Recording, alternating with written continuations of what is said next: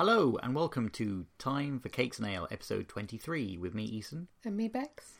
And today, in the last of our NaNoWriMo November special episodes, all about writing, editing, publishing, etc., we had a chat with Arachne Press founder Cherry Potts. Yeah, so Cherry is a writer and she founded Arachne Press five years ago. They've just had their big fifth anniversary celebrations. They publish poetry, YA fiction, science fiction, fantasy, all sorts of genre stuff, and they're going from strength to strength. Yeah, Arachne is one of those little presses that we ourselves have kind of you know read a lot of their stuff. We've been to some of their events as well, and um, it's really nice also to get the word out about them because they may be small, but they have big ambitions. So, hope you enjoy the interview.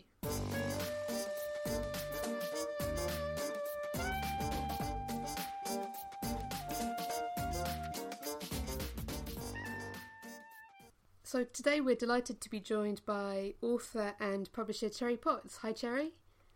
Hi there. You cover so many different aspects of writing and publishing. Um, you're a writer yourself. You run a small press publisher. Um, you run live storytelling evenings. When did you first get into writing yourself? Oh goodness. Um, before I could actually write.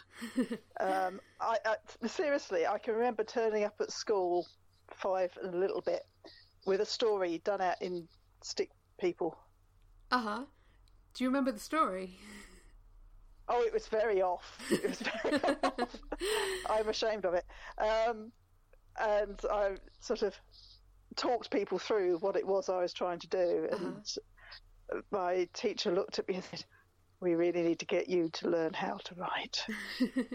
yeah, actual physically putting the words down on paper. Hmm. Um, and yeah, I've written ever since with massive gaps when I was working so hard I couldn't begin to think about it.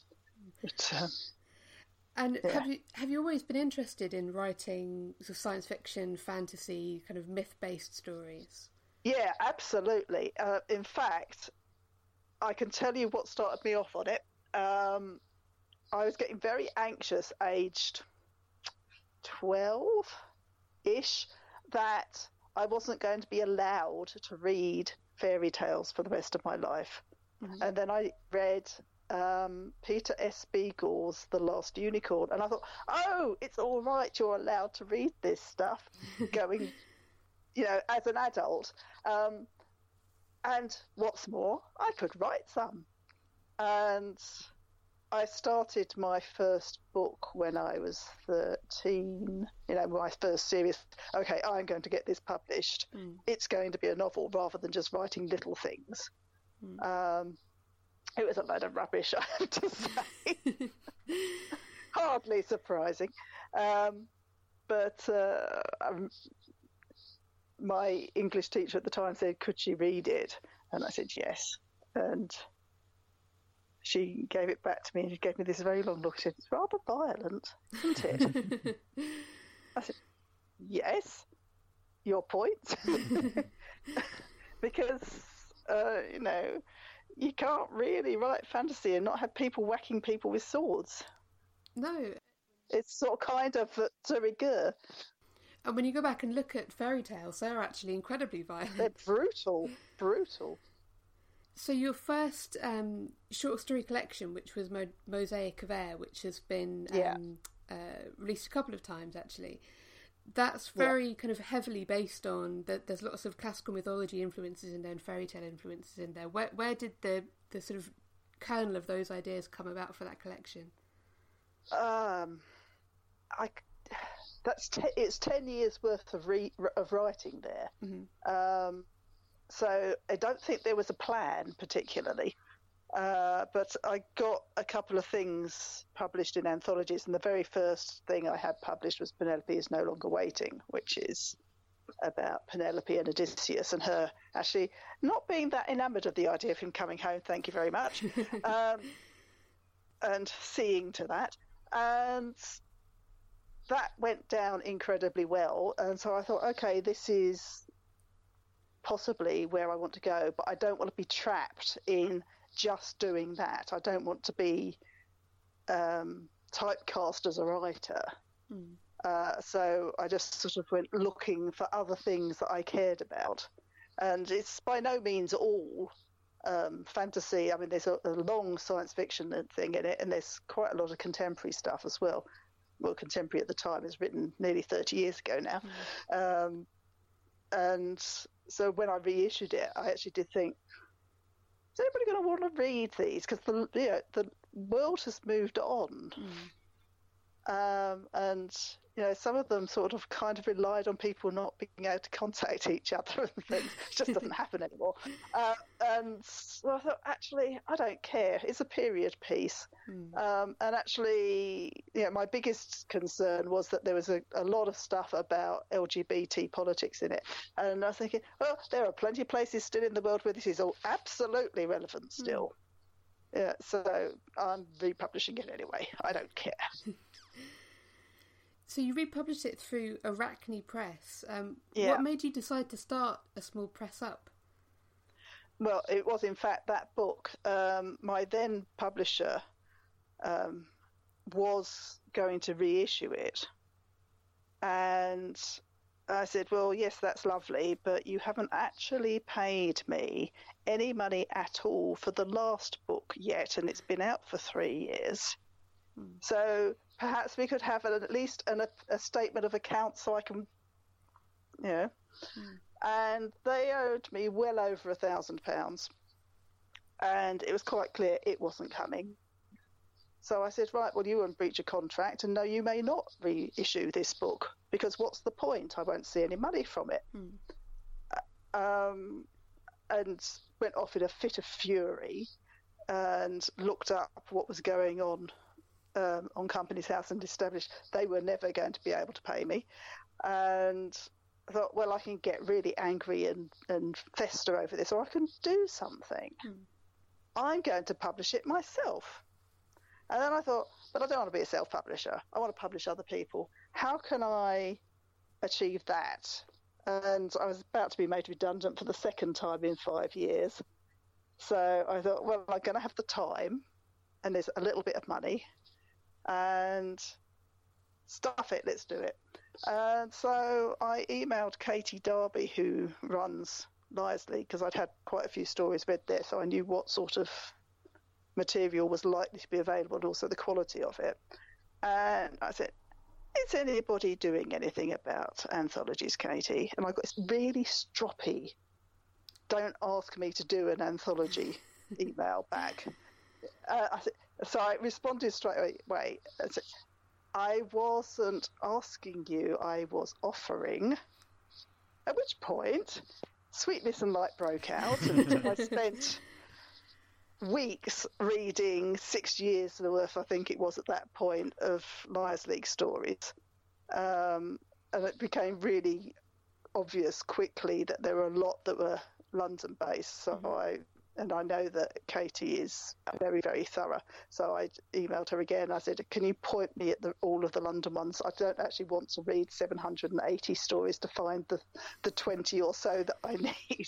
Mm. Um, so she gave me a short list, and then we approached people and said, "Is this actually available?" Because you know, six years sometimes they've been there and been published elsewhere and things. Mm uh, and ended up with what looked like quite a good collection to us.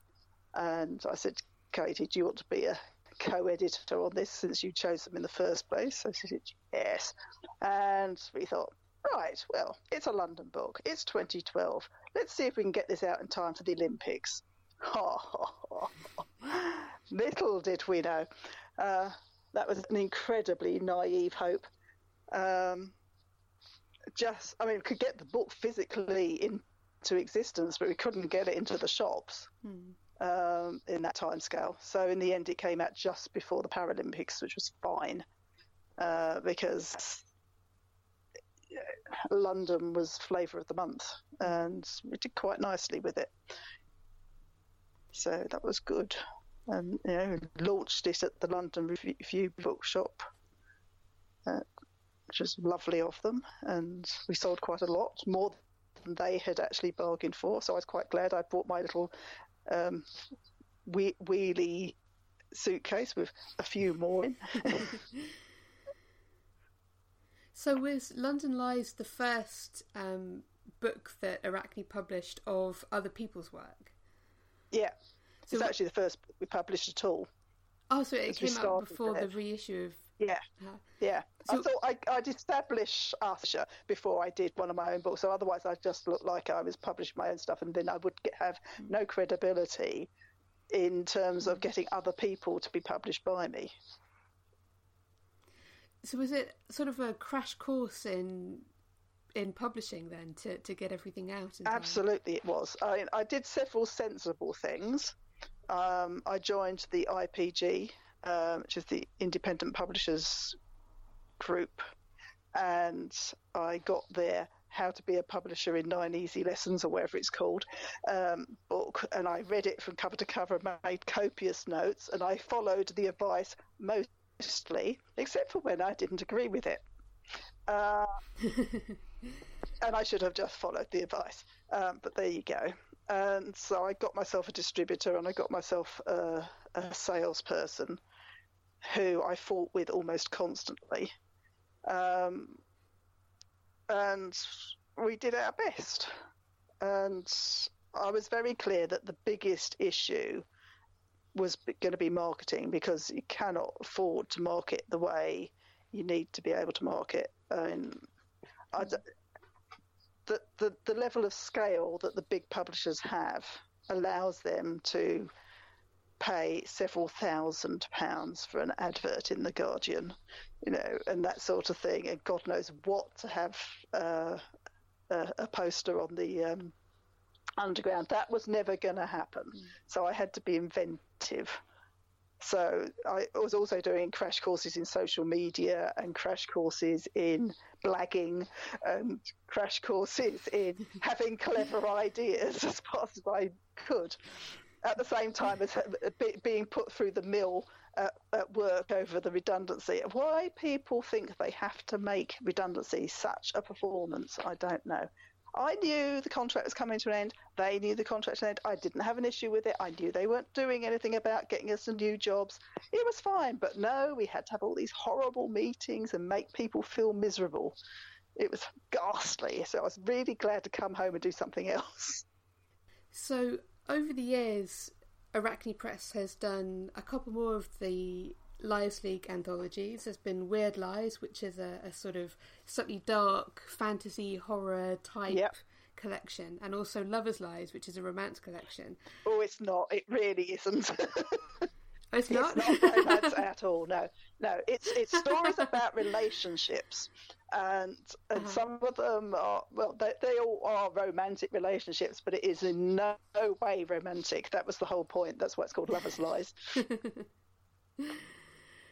And then you've also been branching out into things like young adult fiction. Um, how did that come about? Uh, well, after the first sort of I know what I'm going to publish books, which were the three um, Liars books and Stations, and then I thought, okay, well, I don't know what I'm going to publish next, so I'll have a, an open call um, for a very short period so I don't get overwhelmed.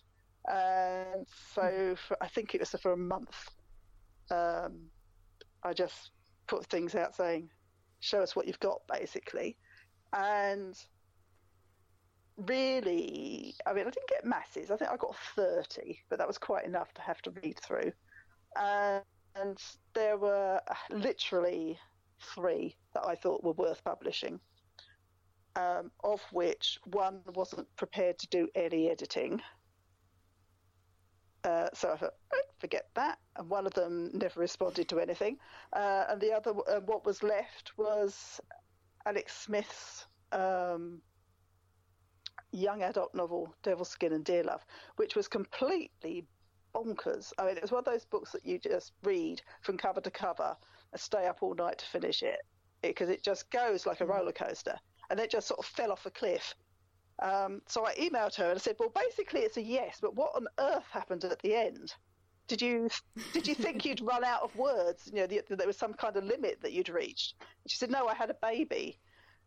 So I said, right, okay. So how old's the baby now? And she said, two. And I said, so we can do some editing then uh, and sort this out because it just sort of stopped. hmm. um, and we we had such a good time editing it. It was, it was very difficult because she was having it. It was being published in South Africa where she lives by someone else, um, and we sort of negotiated with them, agreed we'd publish it on the same day, and they were editing and I was editing, and she was flinging versions between us. In the end, I said, like, okay, this is not working. I can't keep track of what's going on. Let them finish. Send me their version, and we will see whether there's more that we need to do. Um, and there was, because the sort of things that they were worrying about were absolutely not the sort of things I was worrying about.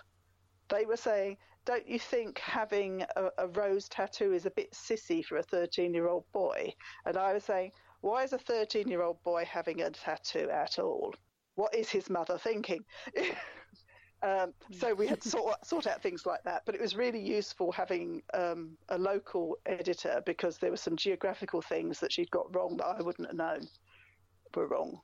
And she had her heroine running the length of Long Street in Cape Town um, several times a day, and uh, the South African editor saying it's three kilometres. Yeah, she would not be doing it three times a day.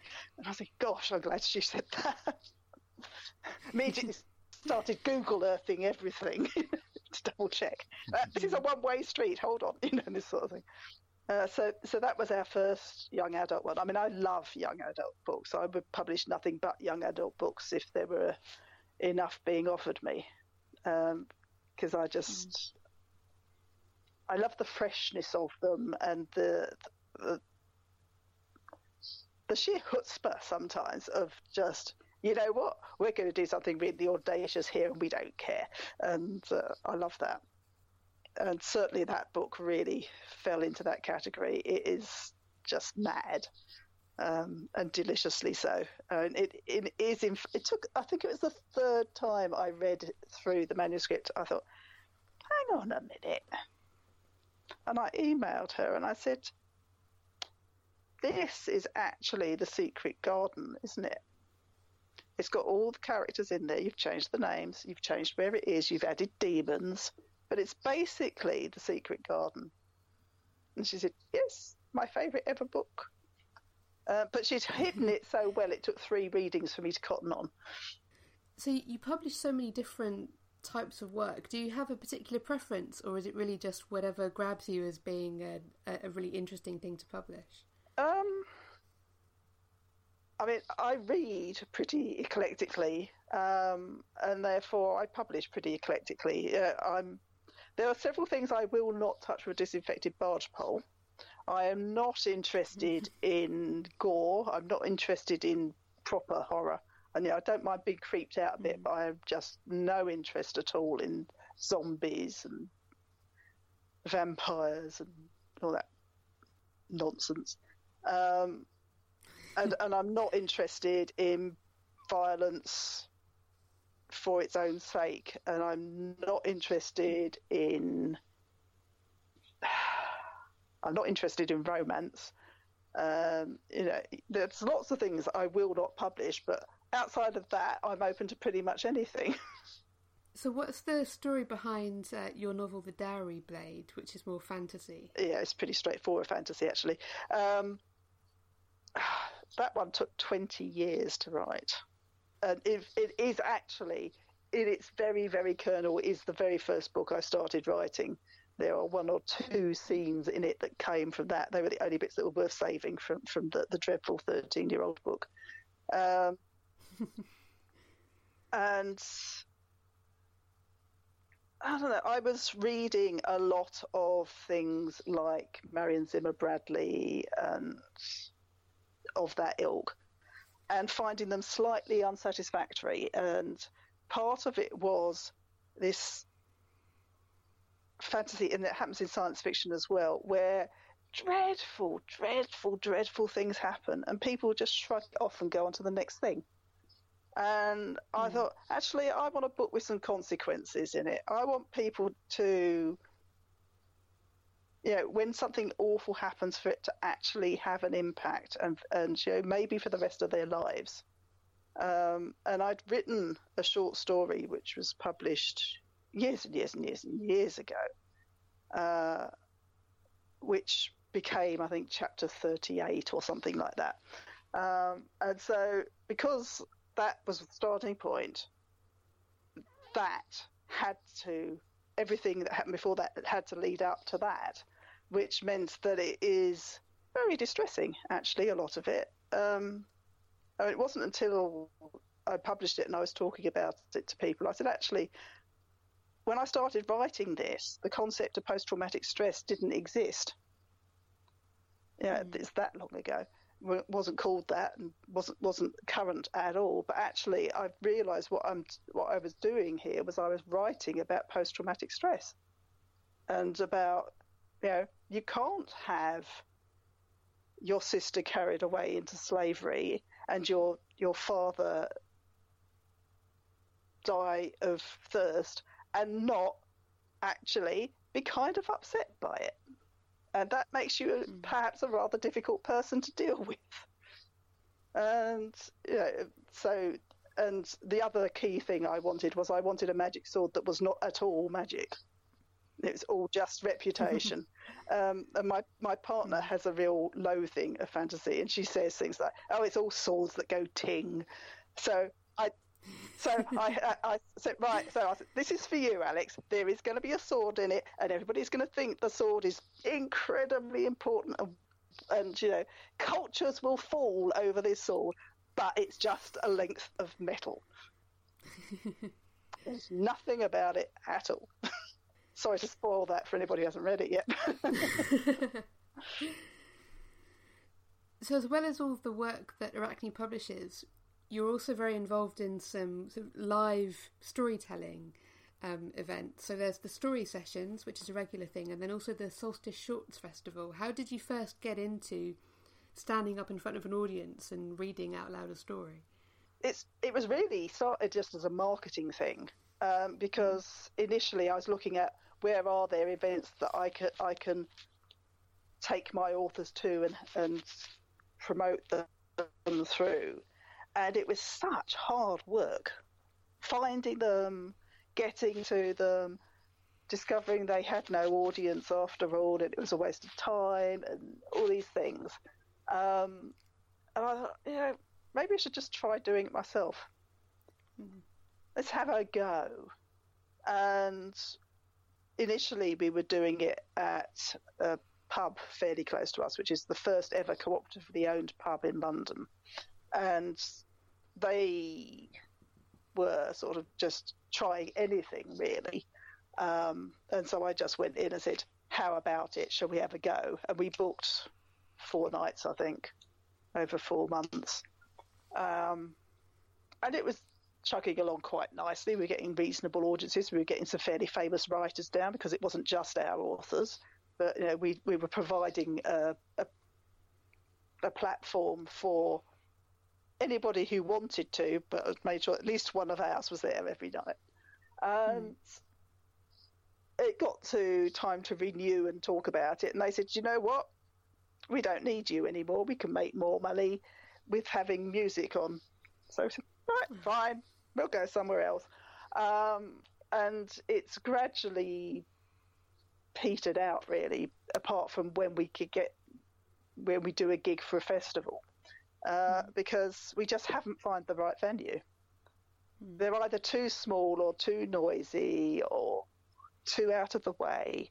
And you know, my my ideal thing is um, a pub with a downstairs room with a door you can shut, which was a big problem at the pub we were in originally because mm. they just it was three bars and yeah, it was just constant people walking through dog fights in the front bar and you name it um, yeah so ground floor door you can shut de- decently quiet slap next to a station then i can make it work but we, we just you know, obscure places on, on, on not well served bus routes and things, you just can't get an audience. Uh, it's just a shame. But um, mm. so that's it's it's still on it's still sort of on my theoretical back burner. And if if I ever find the right venue we will re- resurrect it. And we are going to do um, a book of stories by people who have featured at story sessions. Um, and that's probably in a couple of years because they've got a lot of plans for next year. And that one's a little bit slow to get going because it's mostly what people were reading was stuff that was already published, and I want new stuff. So I've just written to everybody who ever read anything at story sessions and said, "Would you like to be in an anthology with all these other people? And what shall we have as a theme? Because it's always been themed." And there were some fairly inane suggestions, um, but somebody came up with departures and uh, well, actually, that covers all the other things that people have suggested. You can make it fit departures because it can be, you know, it could be a departure from the norm. It could be we could use it as as a sort of genre thing almost that you know some, mm. something that doesn't fit anywhere. Uh, it could just be a departure from the, the, the journey that you think you're taking. It could be leaving relationships. I don't know, whatever. Um, leaving work. I've written a story about leaving work. it's the first thing I ever read out loud. It was scary. Um, and but you know, I had to have one proviso. I want no death stories. You would not believe the number of death stories I have to read. Hmm. Oh, and people think they're saying so original. You think, no, actually, really ordinary.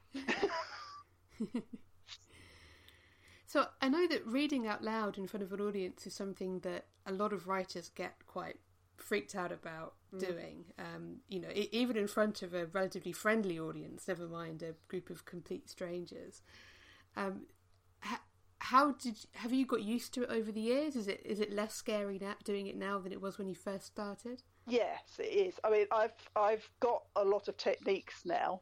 Um, I, I practice this is always a good idea. And I also I print up what I'm going to read in point 14 or bigger so that I can read it under all circumstances because often places are really badly lit. They, and I, why they don't think about this. Um, and I read onto a recorder and listen back and listen to where the natural pauses are. What are the what are the words that I run together so that people won't understand them, and I highlight everything.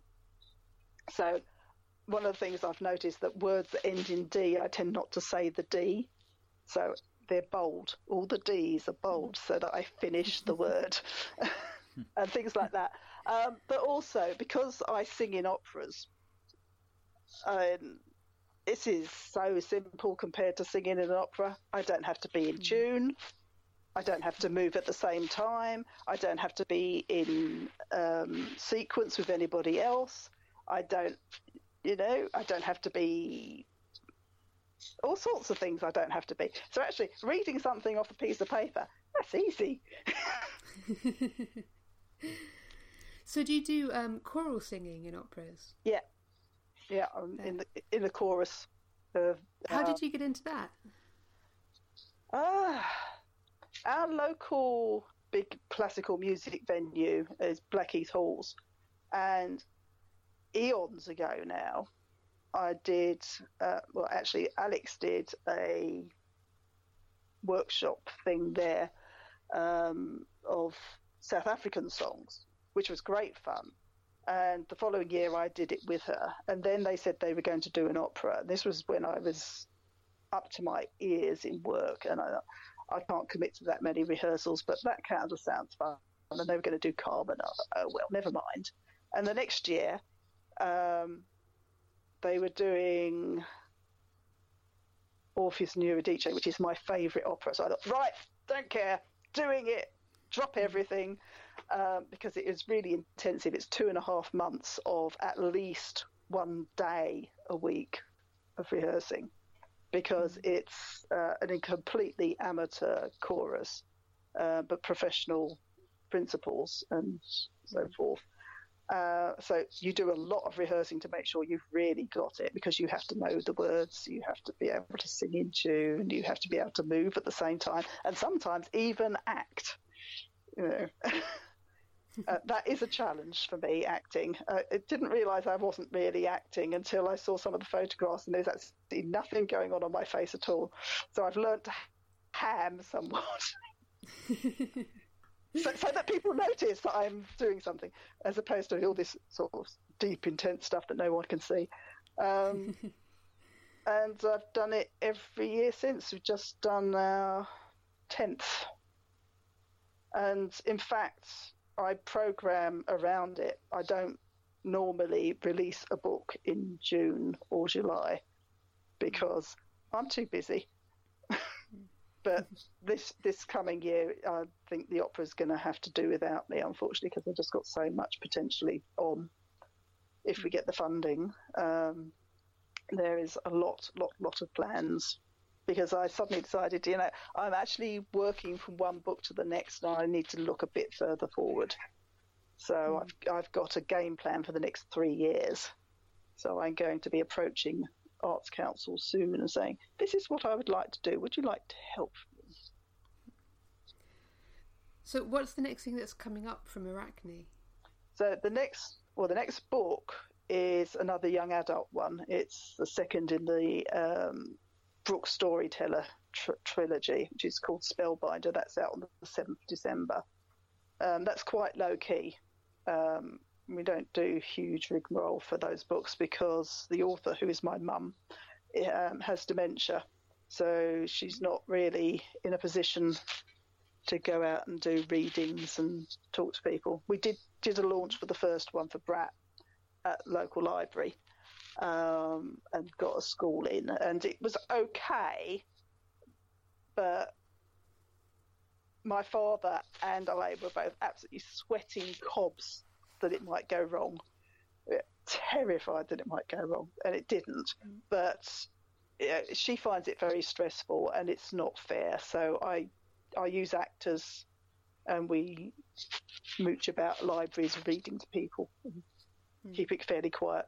Um, so I haven't actually made great plans for what we're going to do about that, but it is actually available, and it's the second one, and it's just before Christmas. So there's a massive sort of hint there for anybody who has adolescents in their household. They could buy both the new books, and then the third one is out in June.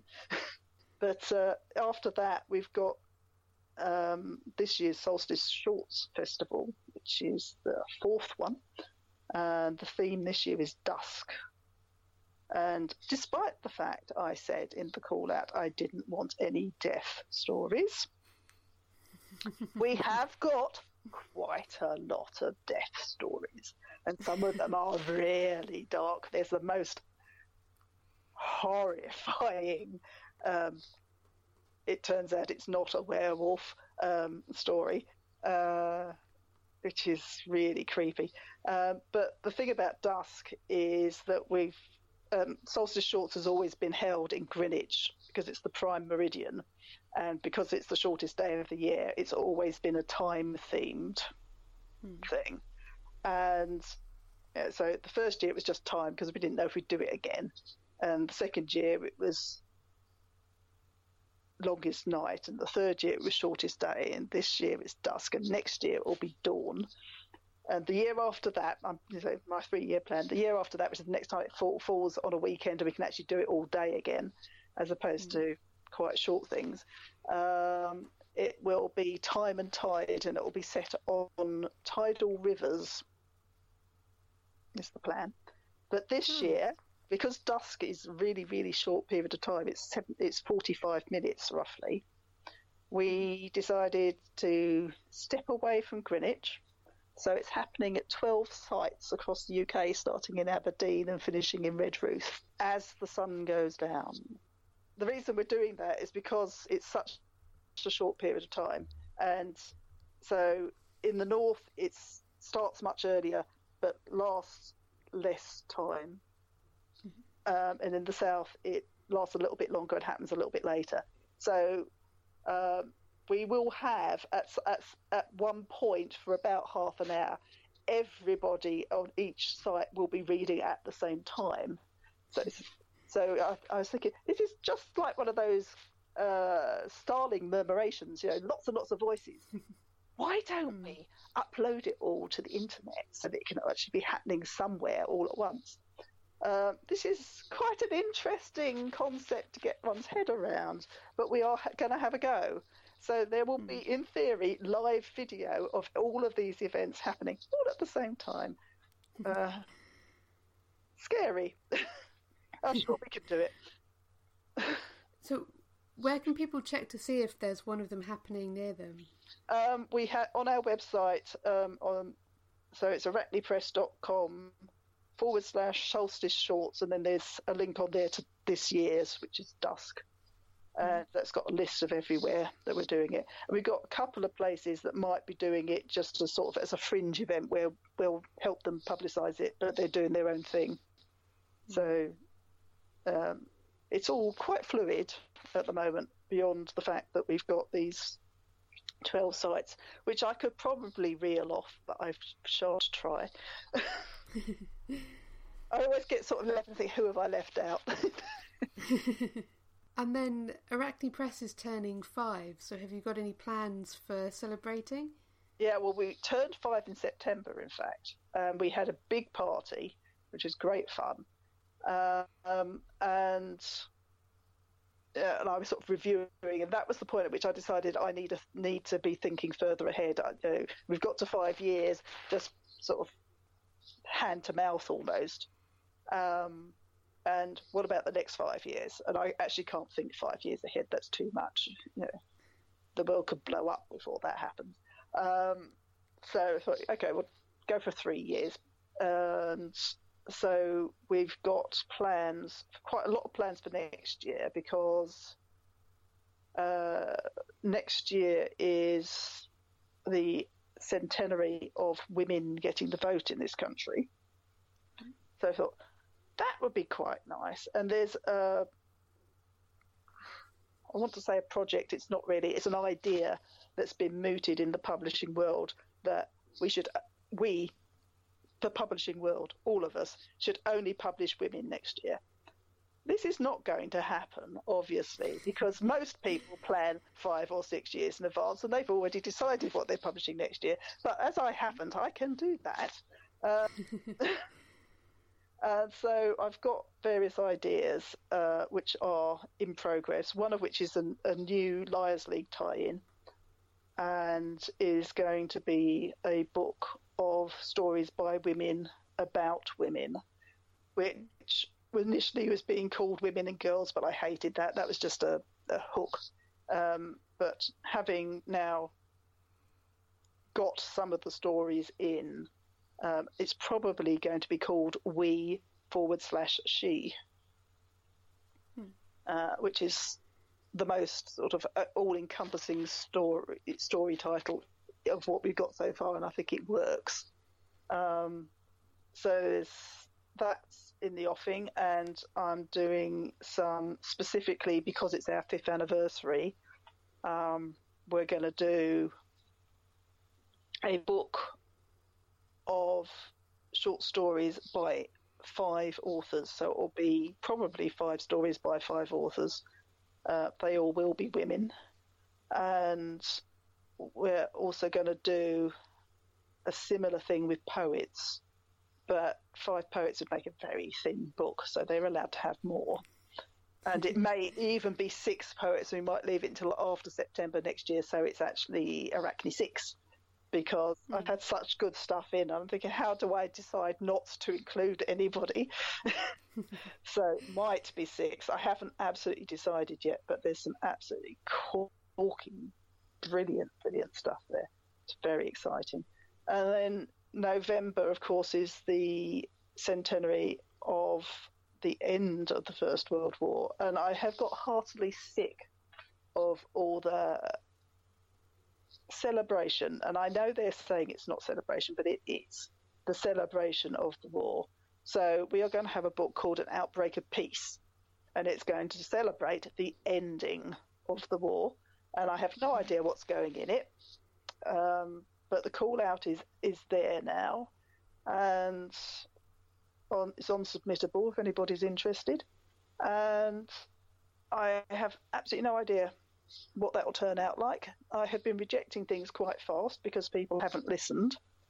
Um, and I've had some very war intense stuff. And I think, no, no, peace, peace. End of war. I mean, you don't have to be happy about the war being ended. You know, you could, you, you know, there, there can be distress and misery as all you like, but just no actual killing people, please. Oh, how difficult can that be? You know. um, so uh, um, the closing date for that's not till April, so there's heaps of time for people to get the idea and get it right and send me lovely stuff. What else? Oh, I've got two. I've got quite a lot of poetry lined up actually, um, which we were going to do already before I decided I needed a five-year plan. We're doing Kate Foley's next book, which is called A Gift of Rivers, which is about her life as a lesbian and being married to a Dutch woman. And there are some really lovely poems in that. Um, and we did her um, her collection about being adopted and being brought up in the Second World War. Uh, I really like doing themed poetry books. There's something that turns them almost into a novel. Uh, I really like that. Um, and then we're publishing a book of poetry by Kathy Bryant, who we published in The Other Side of Sleep. And she initially sent me um, a group of poems for the five by five thing. And I said, Gosh, Kathy, these are good. Have you got any more? And she said, Only a few thousand. And sent me this sort of like mass of stuff. Um, and there were one or two I didn't want, just on um, what the content was and not being the sort of thing I published. Thank you.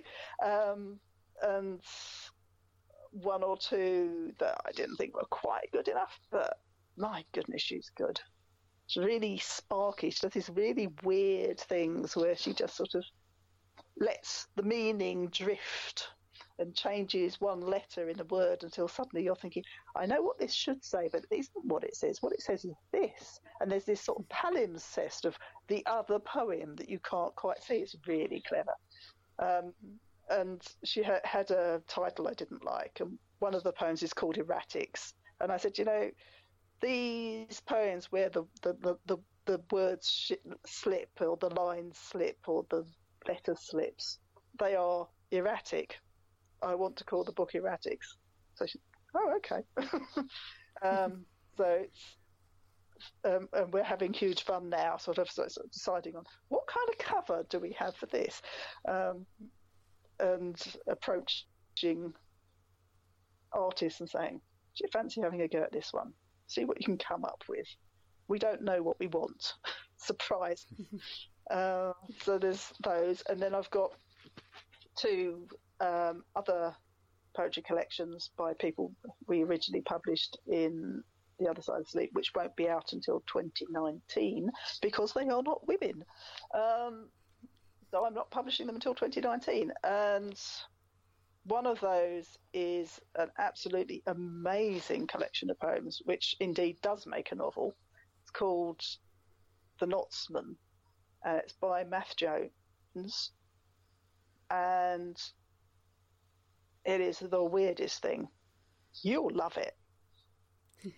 it's got it's set in the 16th, 17th century ish, and it's a completely made up concept, the Knots Man. But he he convinced me absolutely that there were people like Tinkers going around undoing people's knots for money and, and thereby undoing the knots in their psyches and their relationships. And it's terrific.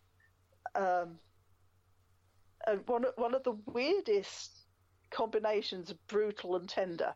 And there's really awful things happen, but he does not let you dwell on the awfulness. He lets you dwell on how you should feel the sim- your sympathy for the people that it's happening to.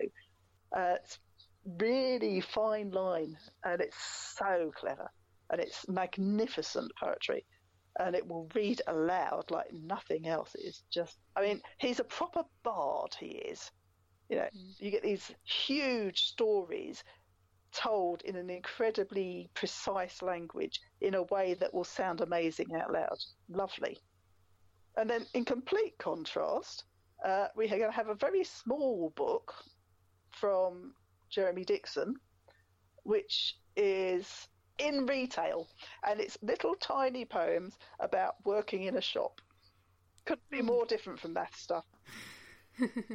it's it's microcosm and observation and wit and slightly bonkers and very entertaining one of these poems was published in The Other Side of Sleep, and he read it at the launch. And there were all these poets in the audience, I mean, dozens of poets in the audience. And I was watching them because I knew what was coming, and I was watching them cotton on to what was happening in this poem. And Kate came up to me after she said, I learned something today. yeah, you could you could do this stuff that looks really really simple, and actually it really isn't. Just delightful. So I'm going to have a lot of fun with all these things. It's. I mean, my, my criteria for do I publish something or not is I am going to have to read this forensically at least seven times. Mm. Am I going to want to? And if the answer is no, I don't publish it. If I'm going to have to listen to someone read it at 10 events, I'm going to want to have to listen to it 10 times. Hmm. So it's got to be pretty damn amazing before I'm going to do that. Uh, that's my criteria. Well, thank you so much for joining us today. It's been great hearing all about your plans for, for what's coming out over the next three years, and best of luck with the Solstice Shorts Festival this year and for next year and beyond. Yeah, I've got all sorts of plans for that. uh, yeah, thanks again for joining us. It's been great talking to you. Likewise.